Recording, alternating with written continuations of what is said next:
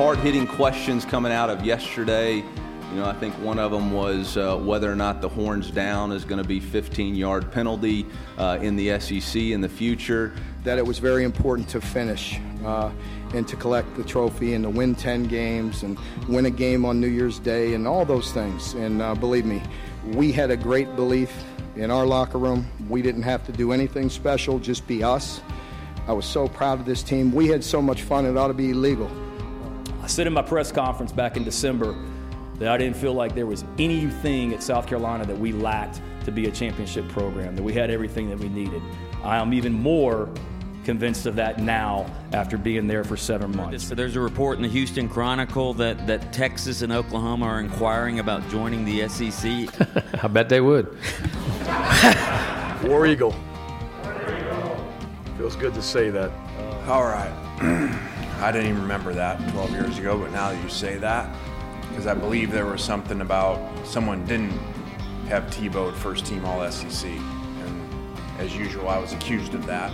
So I brought my ballot to, to show everyone, to show Urban. Um, so.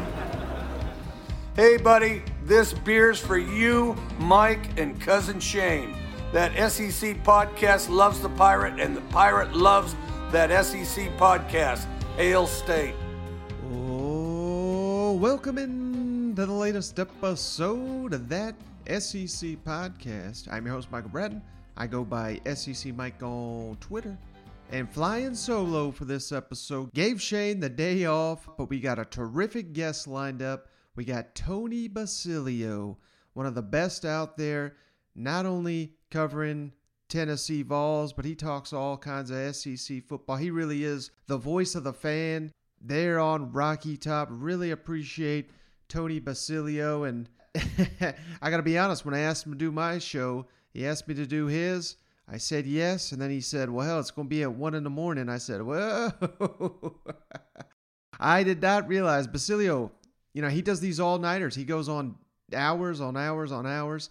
He's doing a 13 hour commercial free broadcast here after uh, Tennessee's opener against Bowling Green. So look forward to that. Hell, I look forward to participating in that. So that's why I wanted to have Tony on to talk about this Bowling Green matchup. But before we get into all that, gotta mention the sponsors. We've been talking about HelloFresh. HelloFresh.com slash SEC Mike 14 for up to 14 free meals courtesy of our friends HelloFresh. That's a hell of a deal. Just had HelloFresh myself for dinner tonight. And then FanDuel, fanduel.com slash SEC Mike. Using that promo code SEC Mike, get you 20% deposit for all your initial deposits over there at FanDuel.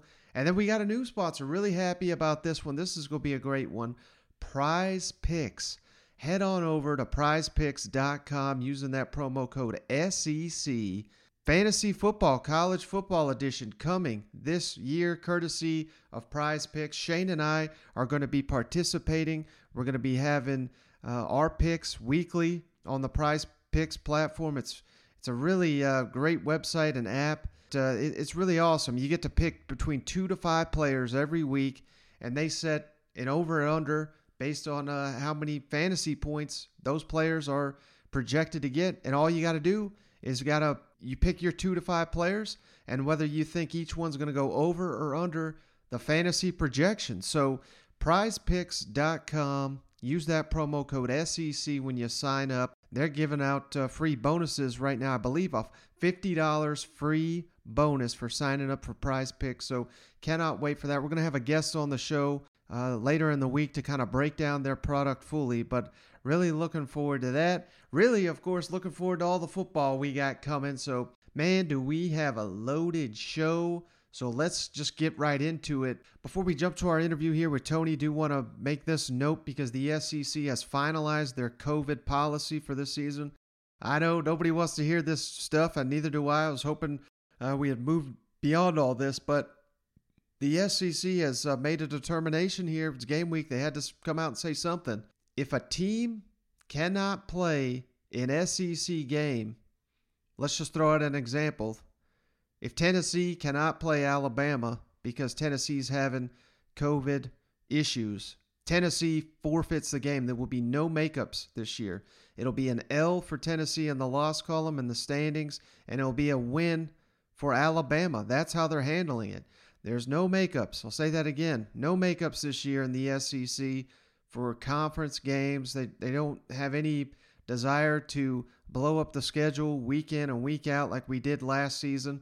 Now, what happens if both teams cannot play? Here's where it gets tricky. If both teams cannot play, they each get a loss in the column. So, man, let's certainly hope none of this comes to part and we don't even have to worry about it. But, uh, you know, that's a big stressing point why a lot of these programs want to have their players vaccinated and their staff vaccinated so they don't have to deal with this stuff. And the most common response I saw when I put this news out there well, hell, we finally have a chance to beat Alabama. I've seen about seven different fan bases saying, well, hold, pump the brakes on that one because, as I understand it, Alabama's only got one player. They haven't said who, but uh, I believe they've only got one player that has yet to be vaccinated. So, you know, it's interesting. Georgia, Alabama, LSU, Arkansas. I believe those are the, the four leaders in the SEC that have, and Ole Miss, of course. Uh, you know, Lane Kiffin has made very public they've they've got 100% vaccination, but it's these teams at the top that they do not want to suffer any losses because of COVID. So I think that's why uh, those numbers you keep getting hearing about vaccination rates and, and where those teams are at. So just something to keep in the back of your mind. Uh, again, no makeup dates, and this is uh, for, only for conference games. I think if you if you lose a non-conference game due to COVID, it's just you know they're probably not going to work to to make that up either. I don't know, but uh, that's not something the SEC can determine. So that is the official statement from the SEC, and let's hope it's the last damn time we ever have to talk about COVID and scheduling and all that for the rest of the football season. Let's get into our interview first with Tony Basilio, one of the best out there in the SEC covering college football, the voice of the Vol Nation there. Uh, I think Tennessee fans in particular, of course, are really going to love these comments from the Godfather, Tony Basilio. Hey, we're pleased to uh, once again be joined by Tony Basilio, of course, the great Tony Basilio there in Knoxville, host a radio show weekly, the voice of the common fan on 99.7 FM, 1040 AM, every day from 11 to 1. Tony, I really appreciate you hopping on the show. Mike, I love you, man, and I'm so excited for you.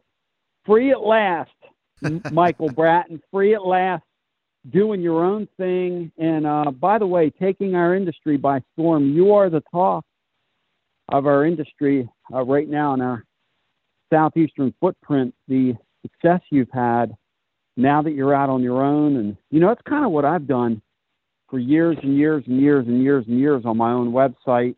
Mm-hmm. And uh, man, you're going to absolutely love this. You're really going to grow. I'm excited for you.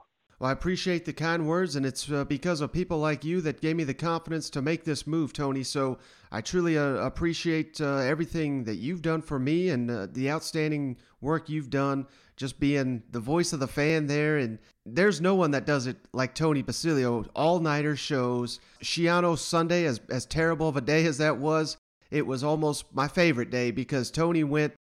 How many hours did you go that night? We went 11 hours that night. We're going 13 hours for the opener. 13 hours for the opener, SEC Mike.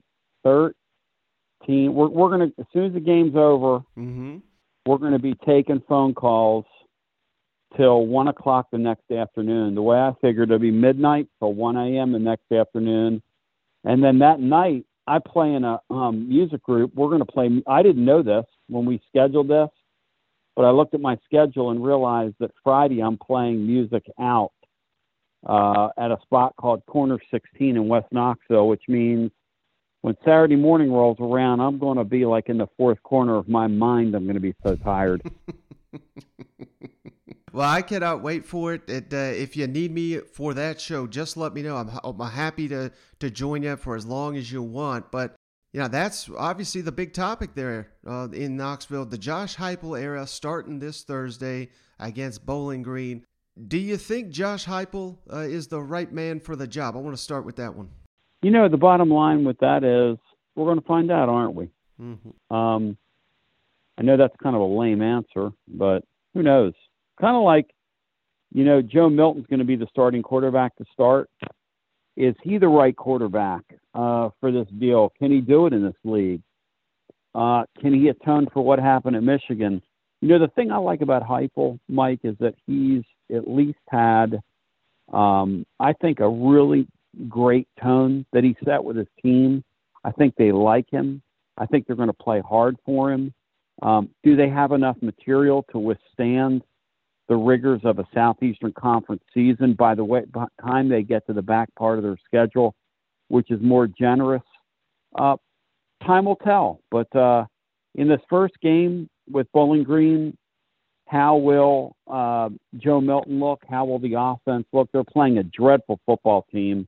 And really, the season begins for Tennessee when they play Pittsburgh mm-hmm. uh, in in the second game because that's a real swing game for the Vols against a good college football team. Yeah, so you hit on Joe Milton there. I really wanted to ask you about him. I mean, the guy's he's built like a Greek god, and yep, uh, you know the same hype he was getting at Michigan going into his uh, first time starting uh, this time last year. You know there was some I mean, some insiders were saying maybe this guy could contend for the Heisman Trophy, mm-hmm. mm-hmm. and uh, obviously he didn't get it done at Michigan. Maybe that's on uh, Harbaugh. Maybe that's on the COVID. I don't know. But uh, what, if anything, can you tell us on uh, why he's the starting quarterback for Tennessee in the season opener? He has the physical tools that coaches love. That's why. And the other thing is they look. Um, one of the guys here. Um, who is a part of their quarterback stable, is a highly recruited uh, kid, Harrison Bailey, and you know he's kind of the great white hope, as they say in the trade. Mm-hmm. But Harrison Bailey doesn't have the arm strength that Milton possesses. He doesn't have the ability to make plays with his legs and elude rush that Milton has, and he doesn't have the ability in space to run people over that Joe Milton does. The bottom line with Joe Milton is he is going to be asked to run around in this offense, but they need him to get out of bounds, protect himself. The other thing that Joe Milton's got to be able to do that he hasn't displayed so far in his college football career, and I'm just going off what he, what he did at Michigan, mm-hmm. and at times this camp, is be consistent throwing the football. You know, in this offense, you got to be able to make the little plays, and then when the, when it's not there, don't trust your arm strength, but get rid of the football you know, don't be like a Jarrett Guarantano and you know try to force balls into traffic or th- throw balls where make try to make plays where they're not. Just get rid of the ball. Live to fight another day. Now, do you think this uh, defense were they going to be able to stop anybody this year? The, the defense. Yeah, I mean, I, do you think it's the way I kind of equate it is I I think best case scenario last year you look at what Ole Miss was. I mean, high flying, explosive, but uh, couldn't stop an old woman crossing the street. I, I kind of see that uh, that same model for Tennessee, or am I being a little too pessimistic on the defense? No, but they've had a couple of guys really step up in the preseason camp. Um, and Byron Young's a guy to watch. Um, he has been unblockable at times in camp. He's going to play defensive end, former outside linebacker, depending on what you want to call it, but really he's their designated pass rusher. There's a local kid over here, Tyler Baron, who was heavily, highly recruited. They really need him to take the next step. They do have some. They have a good number of guys like a Matthew Butler, a Tr- Latrell Bumphus, who played some uh, played some football for them. But really, at the end of the day, they need a couple of guys out of a group of about ten to emerge there. And the the truth and the proof will be in the pudding. Where Tennessee is really in in in tough and rough shape is um, is at linebacker. Um, they have all kinds of uh, defensive ends that we were talking about before, like Elijah Simmons, the highly recruited guy. Omari Thomas, another highly recruited guy. They just had a they've had a bunch of guys just haven't panned out in their linebacking corps, Juwan Mitchell, who's a transfer from Texas, is somebody that they're going to kind of count on the quarterback the deal. People I talked to from Texas say that he was just a guy down there Mm-hmm. He was just a just an average player at best. Um, you know, but Tennessee's so thin that that was big news when he transferred in. Jeremy Banks is a is another guy that's been in trouble a few times here. Jeremy um, is a is a guy at times that uh, in the past when he's played here has looked pretty aimless on a football field, though he is extremely athletic. And then you've got guys like Kurott Garland, Morven Joseph, who was a highly recruited guy that Jeremy Pruitt brought in here, uh, Aaron Beasley, Apache Apache Mohan. Um, so, uh, you know, as as Matt Dixon, uh, who writes for me over at uh, tclub.team said, he said, here's his line. Imagine Tennessee's linebacking corps from last season trying to cover the middle of the field versus Heupel's offense. He said, you talk about something that's hashtag not suitable for work. and he is exactly right. Um, but um, that's really going to tell the tale for Tennessee because I'll tell you what, man, they have found some pretty good players, they feel like, in their secondary. There are a couple of young kids in their secondary, including De'Shawn Rucker, who is the fastest player on the team and was from the jump, uh, and Christian Charles, who's a three star player out of the state of Georgia, two true freshmen that are going to have impacts on, on a group that has some some upperclassmen, but uh, Christian Charles has had a really good go at it as well as um, uh, the aforementioned Rucker. So I think Tennessee defensively. I mean, everybody's bad now, you know, because of the way the game is played. You and I both know that. Mm-hmm. I think they're going to be better than people think they're going to be. My question is, are they going to get good enough quarterback play to effectively do what Josh Heupel wants to do on offense? And are they going to locate enough wide receivers in order to play the way Heupel does? Because you know, the assumption is they've got a bunch of receivers over there. I'm gonna give you a dirty little secret. They don't like their receiving corps. I mean, that's something that a lot of people won't say out loud. But to this point, uh, going as we are here late in camp, we're in game. Well, we're not even in camp anymore. We're in game week.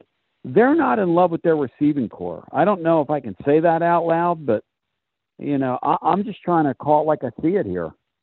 Now you mentioned this Pitt game, week 2 mm-hmm. Johnny Majors Classic, I think they're calling it. Mm-hmm. How big of a game is this? Uh, you know, in, in many factors for Tennessee season to to get to the postseason, if they're eligible, I think you got to beat Pitt. And the way I kind of view this, fair or unfair, Josh Heupel is going to be judged. I think by a large base of the fans that maybe are on the fence. If he, if he loses this Pitt game, I think you know, it's not like they're going to turn their back on him, but they'll just they'll think, oh, this is another Butch, another Derek Dooley, another Pruitt. Uh, how big is that Pitt game week two in your mind?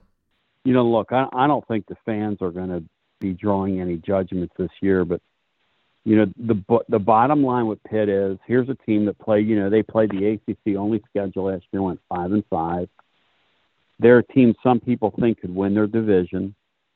They got a big quarterback uh, in uh, Kenny Pickett, who probably would have been an NFL draft choice if he would have come out. And this year, you know, he comes back for his senior season.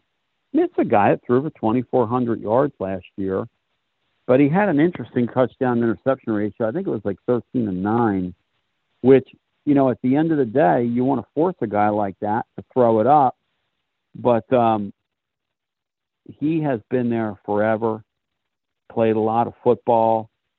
It's a noon start in Knoxville, uh, which is a good time to pick somebody off in your building if you don't come in there half asleep. Mm-hmm. And here's the thing about Tennessee, you know, Tennessee wins that game. All of a sudden, they're a little bit alive uh, heading into the the end of um, the the end of September because they have a trip to Florida, who's going to be, as you know, offensively challenged with all the losses they've had. Florida's lost too many impact players to think they're just going to be uh, not a work in progress in the first month of the season. And, you know, the thought over on the hill, which we call it here, is that if they can get past that Pittsburgh and get ahead of steam, they might just have a shot to uh, go down there to Florida. And again, that's another noon start. which sort of throws, uh, you know, sort of throws the uh, deal into who knows if you catch a team half asleep. We see that here in this conference. So Tennessee really needs the Pitt game though, because if they don't get the Pitt game, um, if you look at their schedule, it's going to be kind of an uphill climb to get to six wins unless they can knock somebody off they're not supposed to. Well, speaking of that, I don't know if you'd consider this an upset or not, but uh, you know, all all Tennessee fans they they always circle the Florida game that you just mentioned it, Alabama, Georgia. Those are the big dogs that everybody wants to beat. But how much could Josh Heupel stand to gain from beating Lane Kiffin and Ole Miss in Neyland Stadium come October 16th? I think that may be the biggest game on the schedule for uh, Josh Heupel. What do you think about that? You know, again, I, I think this is such a year zero for Heupel. I think the fan base, I, I'll tell you, I, I bathe in this every day mm-hmm. and do so much talk radio and, um, and, and really take seriously trying to get a sense for what the fan base is thinking, feeling. I think people have um, sort of taken a real shine to Heupel. Now, if they come out and their offense looks dreadful against Bowling Green, uh, maybe the bloom comes off his rose a little bit. But I think most people have been pretty forgiving this year, and most people realize that uh, Lane Kiffin has had a little bit of a head start. Uh, being down there a year early to install what he wants to do. And they were pretty high flying last year. Mm-hmm. I mean, hell, that game right there, think about it, that game could take four and a half hours. If Tennessee has a good, uh, solid quarterback. And again, I don't know whether they do yet on that roster. I don't know. Like with Joe Milton, to me, it's like betting on how many raindrops are going to fall uh, next Monday here. You know, um, I mean, how in the hell do you know that? And how would you know if it's not Joe Milton? Uh, can Hendon Hooker step in there and do the job? Who could step in there and do the job? Could anybody step in there and do the job that's on their roster? Because here's the thing if they can't find somebody that'll play quarterback and play it consistently and play it well, a team like Ole Miss is going to blow Tennessee out. Mean, that's just the name of the, that's just what it's going to be. However, they can find somebody if they can find somebody that can do it, then away you go. I, I think it'll be very interesting to see how that'll work. All right, last question for you, Tony. I really appreciate all your time. You know, what is the latest? You know, who who in the hell knows when the NCAA is going to crawl out from under their rock and make a ruling here? But uh, what can you tell us about what you're hearing with uh, Tennessee and, and the NCAA investigation, and and if uh, you, based on what you know or what you're hearing, what kind of penalties the Vols are potentially looking at here? I think Tennessee's strategy on this thing is kind of vacillated, and I give them credit for that. Think about you go back to the middle of June. I kept hearing internally from my sources that they were going to self-report and do something akin to. Now I don't like this because to me the NCA doesn't doesn't exist anymore. Have any teeth. Mm-hmm. But I think they're vacillating uh, Tennessee has because now I think their strategy is to wait until the constitutional convention from the Southeastern Conference occurs and wait and see what the new rule book looks like. And then take what they've been accused of, match it to the new NCAA rule book, and say, okay, can we get some mitigation here? I got to tell you, if they do that, that's a smart move. Now, some would say if you do that, you're waiting longer and you may hurt this upcoming recruiting class. I don't know how true or isn't or, or not true. Uh, that happens to be. I, I I can't pretend to know that. I don't think any of us can. Again, it's like uh, how your quarterbacks play this year when you have no earthly idea. But if you look at it, and you just logically, and this is a discussion they've had internally, and Danny White spoke about this, and then he got his hand slapped, his words, by I believe the chancellor over at Tennessee, who's above him. Why I have no idea, but she is. Um, because this should be his. This should be. This is his realm. Mm-hmm. This is something he should be handling in, in in concert with the president over at Tennessee and the board. But that said, because she wouldn't know a football from a baseball. No offense to her, but you know she's she's an academic. Um, but that said, he got his hand slapped for saying, you know, we're working on some things, yada yada yada. They are right now trying to figure out what's a smarter thing. Is a bird in the hand worth two in the bush? Do we go ahead and impose something or if we go ahead and impose something, are we going to look silly and foolish by showing our hand when some of this stuff is getting ready to become passe? Now, I will tell you, I think they've had internal discussions about doing a bowl ban this year, maybe for two years. I also think they've had internal discussions about uh, scholarship reductions. Now, are they are they of a significant uh, number? I don't know. I don't know what that looks like. Um, the one thing that's interesting is I don't know if you've seen this, but there is some proposed legislation out there that for schools that have been hit hard by the transfer portal, that they are going to get a bunch of scholarships back.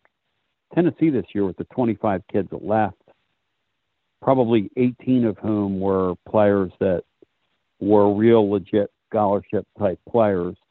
I mean, they, they count guys jumping into the portal that are, you know, walk on types and that sort of thing. I mean, no offense to those guys, but, you know, mm-hmm. whatever, whatever. But the 18 or so that are scholarship players, there's some kind of move afoot now where instead of getting 25, you get 42 signees or whatever, however the number just to make the numbers work out, which makes sense to me, by the way. It should make sense to everybody.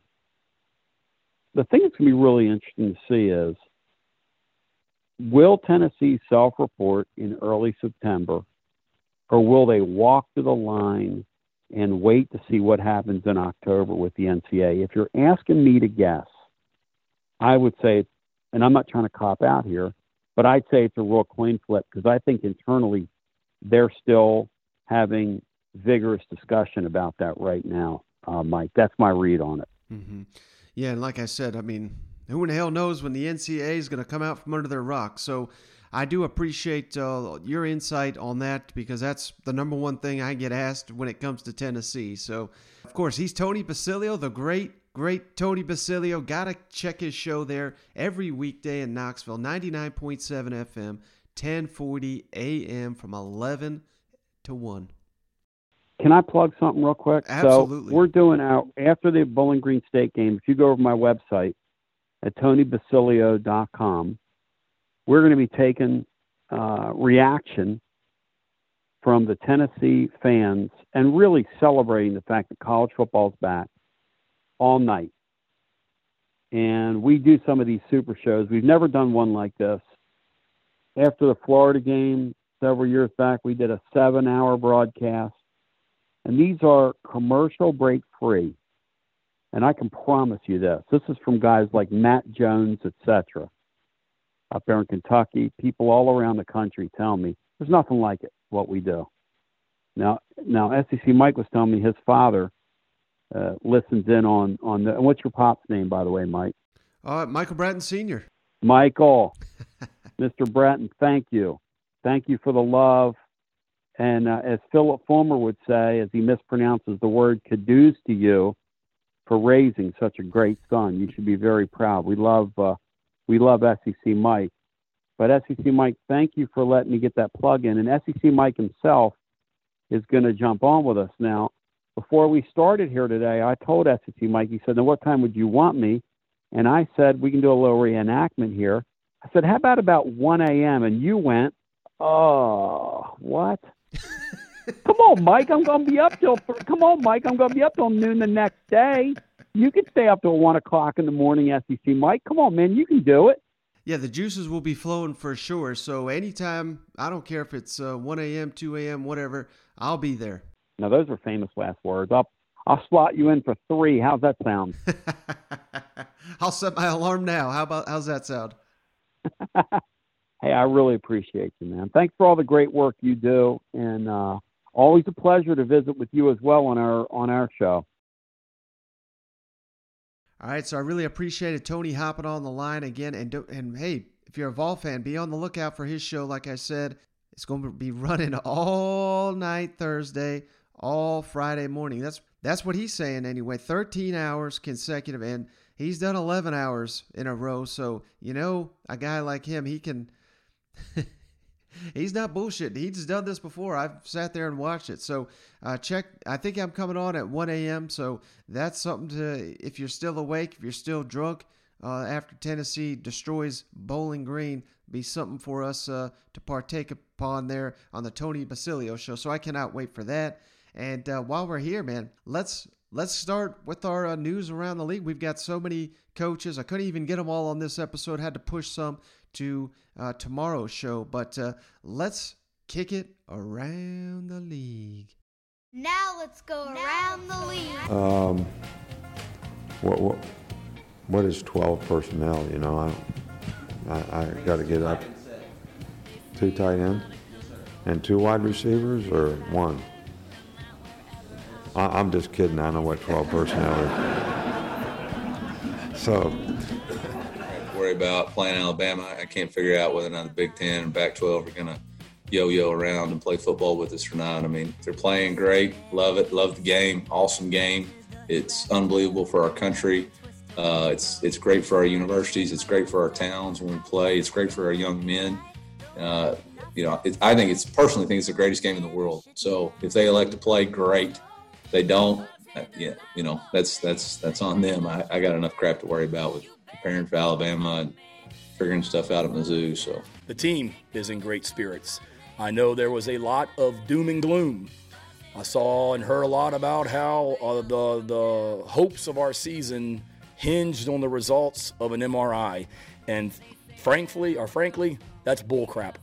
Uh, we've got a hell of a football team, and whether one guy's in or out, we got 117 other guys that are ready to step up no matter who's out. We got Kevin. All right, I'm not a big opening statement guy, and plus, you guys are going to ask whatever you want to know anyway. So let's just go ahead and get started. Is there any questions? Young man from Destrehan, Louisiana. Hold on a second. Hey, guys! Hey! I'm having a press conference, okay? Thank you.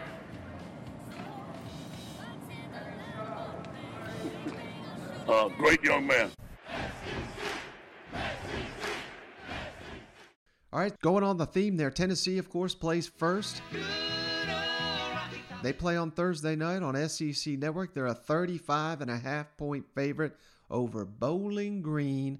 And everybody on Rocky Top just wants to see this offense in motion, see how it works, see if uh, we finally know now. Well, we've been if you've been listening to this show, you know Joe Milton starting quarterback for Tennessee, but uh, Josh Heupel confirmed that on Monday.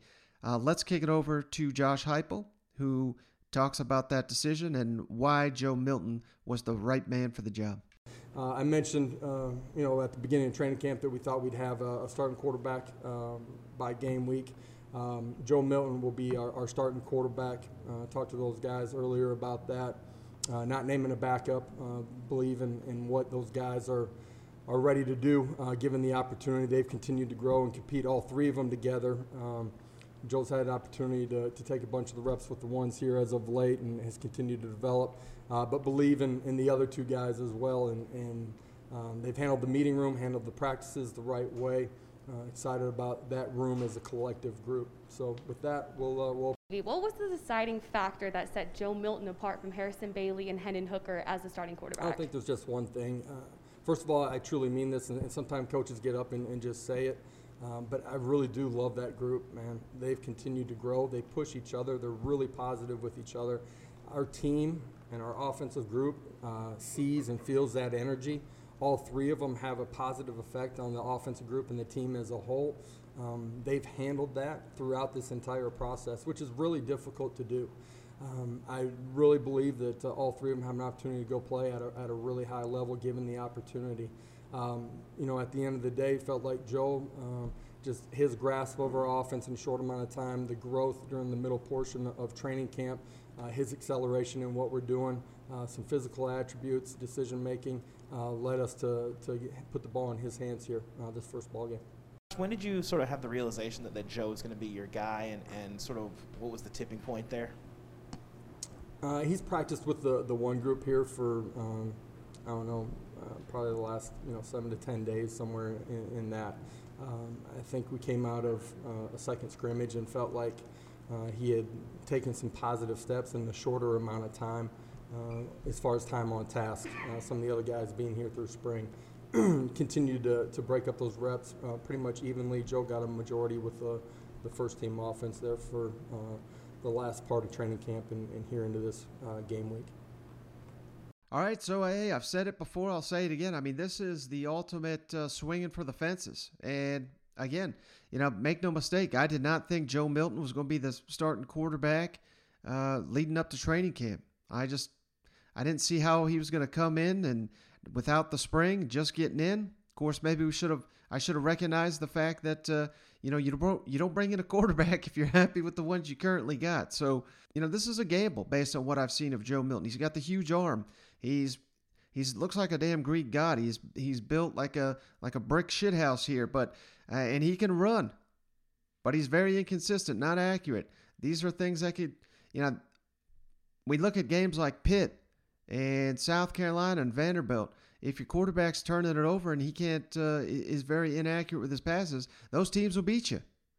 Now, if he's hitting the deep ball and he's playing turnover free, maybe you sneak up, maybe you beat a Florida. Hell, Shane's talking about beating Florida. Basilio's talking about that game.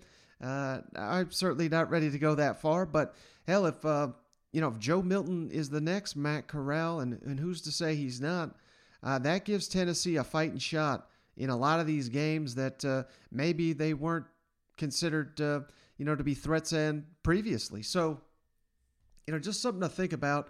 And uh, it's interesting that Josh Heupel, like I said, I think he's swinging for the fences here. Could have, I think Hendon Hooker would would have been a lot more conservative option, a lot safer option. But uh, you know, maybe can't make all the throws that Josh Heupel needs for his offense to succeed. So something to uh, watch here on Rocky Top to see. Hell, if, if Joe Milton struggles against Bowling Green, it's uh, not a great sign for the rest of the season. So hey, they're rolling it out there with uh, with Joe. Heisman Joe is Shane's certainly going to be calling him on Thursday night here, but uh, I cannot wait to see it, and uh, I'm glad that we finally have that behind us. Uh, you know, the world's worst kept secret there on Rocky Top. Joe Milton going to be starting for the Vols this season. All right, kicking on down to Athens next. The big game everybody's got their eye on. Georgia Bulldogs, Clemson Tigers in Charlotte. Georgia currently a three and a half point underdog to Clemson. I'm still shaking my head on that one. ABC nationally televised. Everybody and their mother's going to be either got this on your main screen, like uh, we talked about in the last episode, or if your team's playing, you probably got this one on on on your secondary screen, and I bet your eyes will be glancing over to that second screen more often than you care to admit because this is a heavyweight showdown. I mean, this could determine which of these teams goes to college football playoff. I, I certainly don't think, especially for Clemson, if they lose this, how are they going to crawl their way back in? I just I don't know how you give it to an ACC team that uh, loses to an SEC team in the opener. I don't know. So much on the line for Clemson, a lot on the line for Georgia.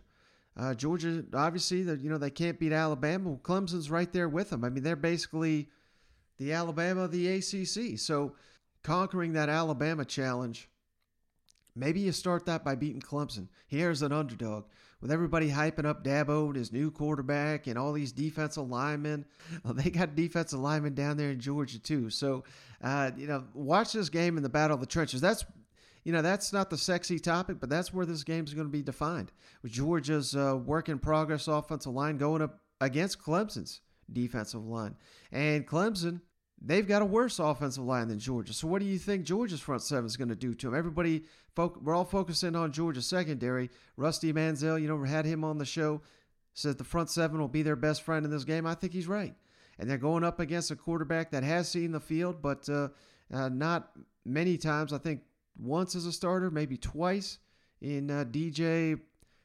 How in the hell you say his name? I don't know, but uh, you know he's going to be running for his life in this game I think that's something to mon- monitor there. I think it's all going to come down to the trenches.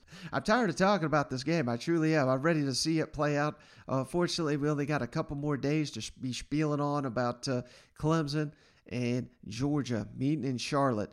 And I, you know, who else is tired of talking about it? Old Kirby. Uh, he's having asked answer the same old, same old questions on scheduling Clemson, on JT Daniels, why he didn't put JT Daniels in the lineup sooner. I don't know why this is a question in 2021. We all know JT Daniels is starting quarterback for Georgia. But uh, let's kick it over to Kirby, and who also gave an update on uh, Arik Gilbert and Darnell Washington and Tykee Smith. How much more confidence does it give you in the offense and, and going into the season with a guy that you know is the starter at quarterback and not that uncertainty that you had going into last season? And uh, kind of as a follow to that, do you ever have any second thoughts about uh, not going to JT a little sooner last season? I think the first question would be much more confidence in terms of this year compared to last year, not knowing for sure. And a lot of it had to do with no spring. Um, you know, basically our spring was our fall camp last year, and don't get enough body of work to see the guys play and uh, see the guys start out and go do things. Um, in terms of wishing JT, it, big big thing there was confidence in his knee and getting him rehab. We've talked about that before. It's something that uh, was beyond a lot of our control in terms of him being stable enough and, and able to go. But I, I will say this: a lot of the the confidence you have in your offense comes from what's earned, right? And you earn that by how you play and who you play. And these guys we're about to play are extremely talented on defense and extremely well coached and have everybody back. So when you talk about opening tests, these guys are really good defensively. Yeah, coach, you've uh, talked talked about how Clemson's defense. How confident are you? Um, this is looks like it'll be the biggest game that JT has, has played in. How confident are you in how he's managed, you know, the preparations and the excitement over this game and all the attention that's come his way, NIL and and all that different kind of stuff that he's had to manage in addition to getting ready for probably the the best returning defense there's been in college football in a while. Yeah, I'm I'm extremely confident in his preparation and his focus. I mean, that's not of concern for me. The concern is who we have to block, uh, the players around JT. You know, everybody puts this, on the shoulders of the quarterback, but so much of the outcome of the quarterback are how the guys play around him and who those guys are and what's the experience level of those guys and uh, do they play well? Do they play with physical toughness? Do they strain? Do they do all those things? I'm very confident in JT's preparation uh, up to this point and his preparation in terms of over the summer and you know, the distractions that the outside world has. They really aren't distractions for JT because he's he's got a single-minded focus all the time on kind of being his best and being the best leader he can. Kirby, um, is there any update on uh, Arik Gilbert and where things stand with him? Yeah, no, no update other than uh, is not currently with us still, and uh, we're, we're praying for him each and every day that uh, he can come back healthy. Any update on uh, Darnell Washington or Tykee Smith in terms of their availability? Yeah, each, each, one of them are doing great. They're they're moving around now, and uh, hopeful both those guys will be healthy soon. Hey, Kirby, um, when you when you looked at taking this game, uh, what went through? I, I know Georgia is as aggressive as anyone scheduling non-conference. What went through your mind in terms of Clemson plus an SEC schedule? Opportunity. I mean, the bottom line was our, our kids come to University of Georgia to play in big games, and uh, we had an opportunity to play uh, a really good opponent. And you know, for me, it was what Georgia's about. I mean, our fans crave these kind of games. We as coaches crave these kind of games. You find out a lot more about yourself in these kind of games, and and look, it, it, for you guys, it's it's it's everything. It's over if you don't win, and everything's you won it all if you do win. For us, it's an opportunity to grow. It's going to make us better in our SEC schedule, regardless of the outcome of the game. We're going to be a better team having played these guys, and they they can say the same for playing us. And these opportunities are what you come to major colleges to play in. So when you had an opportunity to drop a, a, a you know a, a paid opponent and get this game, it was something we both jumped at. All right, so Kirby did his best to kind of play down this matchup, but and I understand that to a degree, but no, I mean this is the game. This is the game we've all been looking forward to for months on end. Uh, eh, there's going to be hot takes no matter who wins this game, who loses. You know, the, the loser can't coach. They're done. The winner, they're going on to the national championship. Those will be the narratives. And of course, those are not going to be accurate after one week. But this truly is. Uh, this may be the toughest game Georgia faces all season. Not saying that it will be, but, you know, who knows?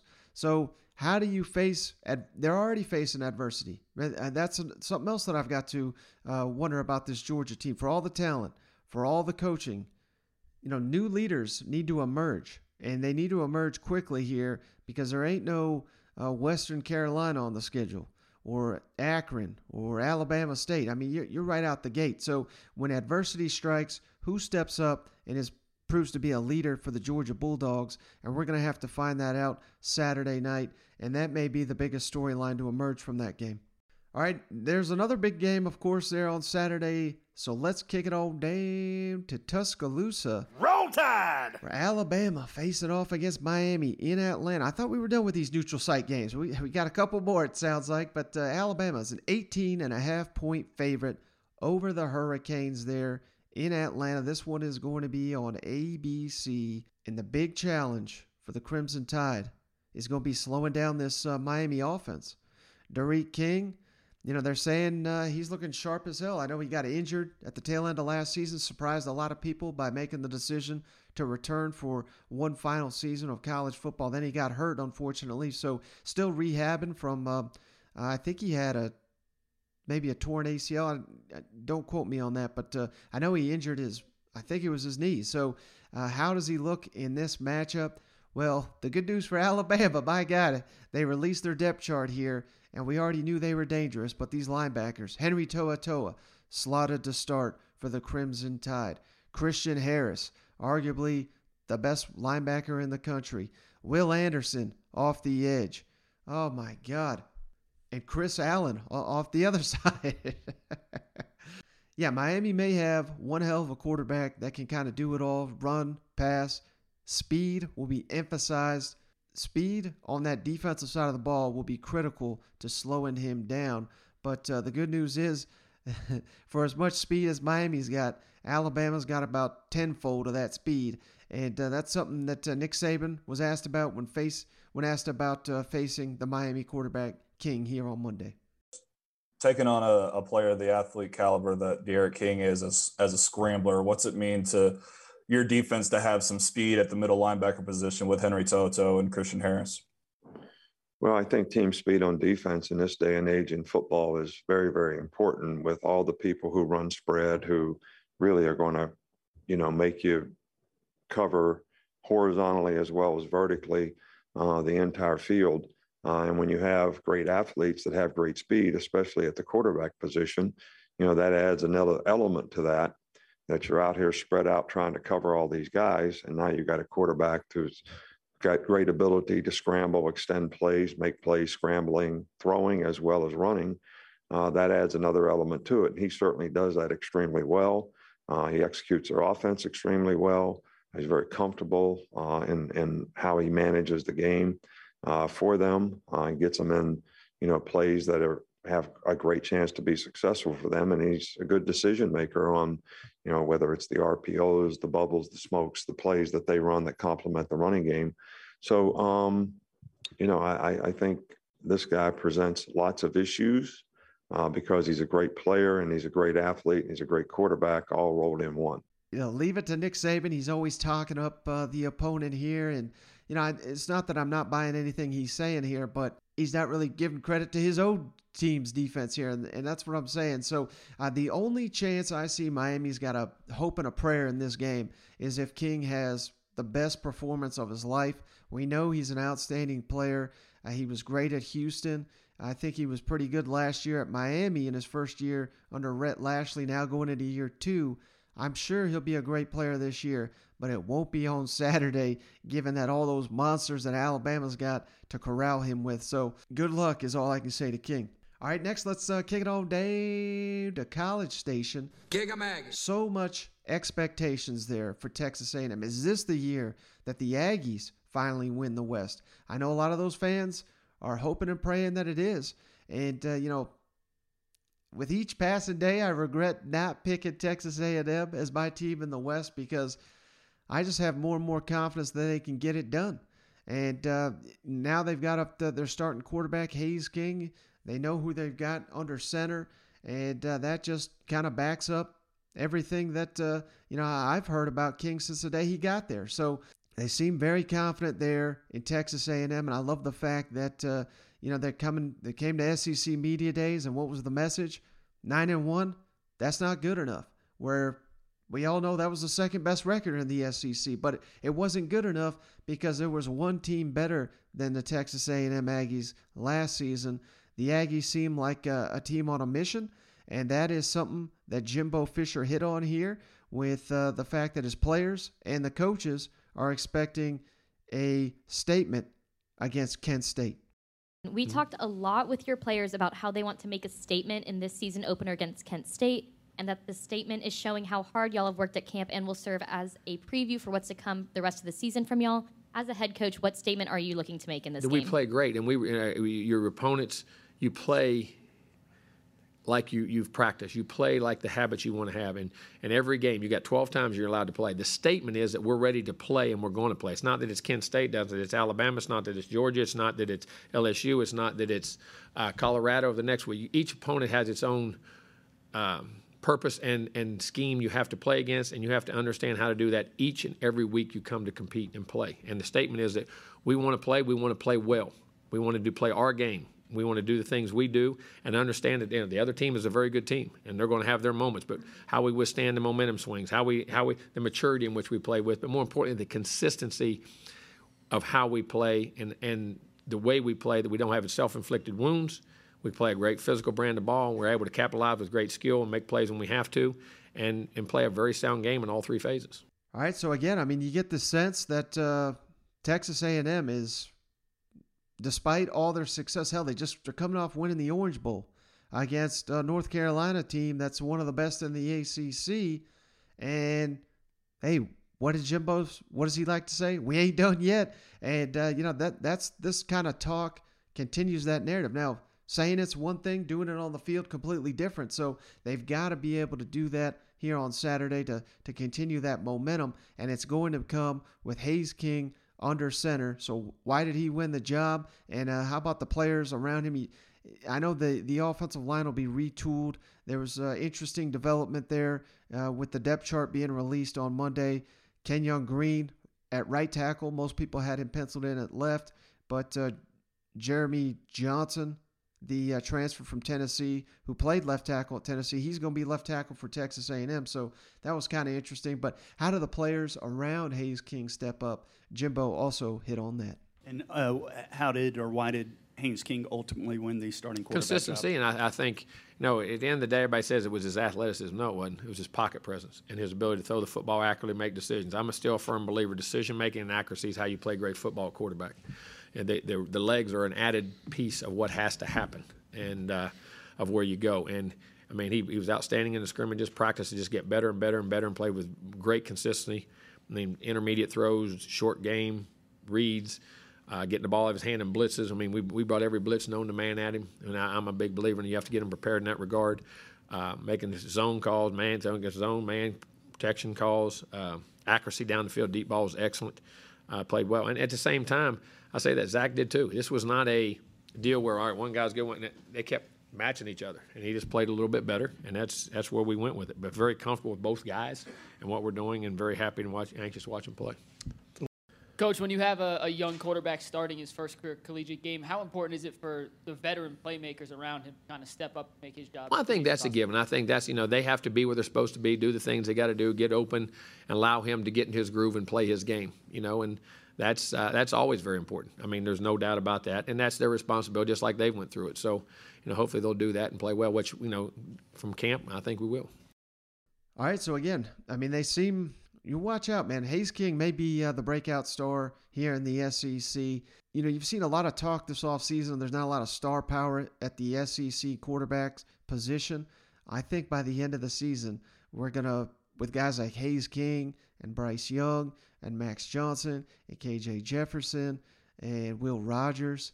I mean, I go on and on and on. Shane screaming into his mic right now. Joe Milton, we'll see. But there's going to be some players that emerge at that position. And I think by the end of the season, uh, Haynes King is going to be closer to one of the better quarterbacks in the SEC than, uh, whereas right now he's essentially a big question mark to those that uh, don't know much about him. All right, next let's jump it on down to Fayetteville. Woo pig. Where Sam Pittman met with the media here to preview the Rice game here. The Razorbacks are a 19 and a half point favorite in the season opener. And uh, Sam Pittman, man, he got some good questions here because uh, I've said it time and time again. And hell, I think I just said it on the last podcast. I don't know if the Arkansas fans, I mean, they're fired up for Rice, but who in the hell cares? Everybody's looking forward to Texas. And that makes Rice, in my mind, a little bit of a dangerous team. And what do they like to do? They like to play ball control. And if Arkansas's offense, who's starting a new quarterback, if they struggle a little bit, you know, this is a potential for a little bit of a trap game here. So, how does it, uh, the uniqueness of that matchup of an up tempo offense facing a ball control offense, you know, it's going to be very important that Kendall Briles and company don't start slow carry over that momentum they had at the tail end of last season. And that is something that Sam Pittman hit on on Monday.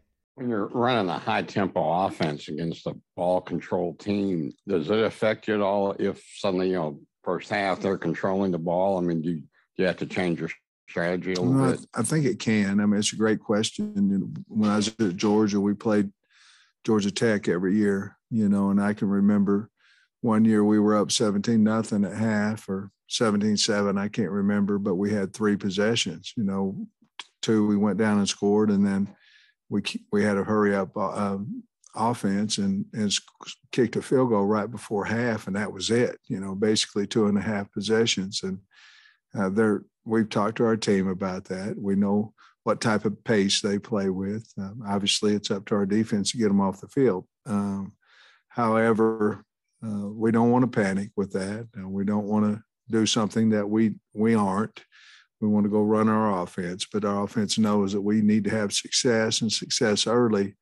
Uh, obviously, we'd like to get the lead and and take them out of that pace a little bit uh, more. Uh, Georgia Tech was a team that that was just what they did. I think I think uh, that Rice can adjust their speed. Uh, they obviously have a good third down package as well on offense. So I think they can adjust the tempo if they want to, but I anticipate them taking much time off the clock as they can. And one other uh, update here that uh, you know could be big news here for the Razorbacks: John Ridgeway, the uh, nose tackle there, transfer from Illinois State, I believe. So much hype around him. It looks like he's going to be out. Sam Pittman wouldn't completely rule him out. Uh, but that uh, is the latest out of Fayetteville. So, how does uh, the Arkansas defense adjust without Ridgeway there going up against a ball control offense? That'll be something to mon- monitor there this week. That was not the only Sam Pittman comment that I really liked because, hell, it was something Shane and I hit on. Watching that uh, Illinois Nebraska game, so many mistakes from week zero. That's something that uh, Coach Pittman picked up on and something that he is going to be sharing with his team to make sure that they're ready and focused for this Rice game. And then another great question: the every time Arkansas has suited up under Sam Pittman, they've been an underdog, and most of the time a heavy underdog. Now the script is flipped; they're a heavy favorite. So how do the Razorbacks, for the first time, handle being a favorite in a game? Uh, I thought this was a really good question. Watch any football this weekend, week zero? I did. I watched a couple of games. There's always so much of the game is about not making mistakes, making your opponent pay for theirs. And there's some I, I don't know if you watched the Illinois game, but fielding the punt at the two yard line that uh, that hit on the quarterback and also the taunting penalty was probably changing game changing moment. Do you use any of that stuff, the week zero games and stuff, to show your team like, hey, you know, see what these guys did and, and stuff like that, or do you stress any of that on them? You got to go into coaching, Trey. Um, the first thing we're going to do today at our in our team meeting is show all the mistakes that were made this weekend. Um, certainly, I'm sure that Nebraska and whomever, you know, they they were they felt like they were ready as well, you know, and it just happened to them. But the more we can show them, uh, the better off I think we'll be. And and that's part of my team meeting today. Hey, Sam, I, I think Arkansas was an underdog in every game last year, and I know you guys don't worry I know we were, yes. And, and you know, team really played with a chip on their shoulder, and obviously, maybe it didn't surprise yourselves, but surprised a lot of other folks. But in this game, Arkansas is like a 19 point favorite, and I know you guys don't worry about what Vegas does, but but how do you think this team will react to being a big favorite when they when they're so used to being an underdog? You know, I know it's coach speak and all that. and We all say it, but we're really, we really are. We're just worried about how we play. You know, if we'll play physical and chase the ball and not make mistakes and uh, are tough and play with the chip, we feel like we'll play well. Um, it's really not as much about the opponent for the players. Uh, certainly, you get ready because you see tendencies and you know who you're lined up again against and all those things. But we pretty much keep it about Arkansas, and if we we need to play our best, whatever that is, and then let the scorer figure out the score. But um, we've kind of gone that way. We pretty much approach every game that same way. Um, certainly, the kids have different rivalries in their mind and things like that. But uh, I don't think I'm hoping, and I don't think uh, that we'll have any type of different uh, the way we play, whether we're a favorite or whether we're not. But it is different because we're expected to win this game, and and we weren't, at least Vegas wise, expected to win any of them last year. So it is a valid point, and and uh, we're very aware of that. Don't sense much cause for concern there from Sam Pittman. Again, uh, we got to see it on the field, but he's saying all the right things here uh, in his first press conference of the season. And uh, man, I just cannot wait for Arkansas to, to whip up on Rice so that we can shift gears to Texas officially. You know what? All right, guys, so uh, that's all we've got on this episode. Loaded episode here with the Basilio interview. And uh, hey, it's not over yet. I think, if I'm not mistaken, I think we've got an interview lined up every show the rest of the week. So we are going all out here. We've got some terrific guests the rest of the week to get us fired up for uh, this SEC opening weekend. And uh, Cousin Shane will be back on the next episode, and he'll be on talking these, uh, you know, some of his fantasy picks here with the PrizePicks. Don't forget to head on over to prizepicks.com using that promo code SEC for a free $50 initial deposit bonus. Play some fantasy football with us. We're to you don't have to keep it exclusive SEC with your picks, but you know we are uh, week in, week out. But uh, I've spieled on long enough here, and uh, I'm going to cut this one short. And again, again, as always, if you made it this far, give us that five star written review on the Apple Podcast app. That really helps the show grow. And check us out on YouTube.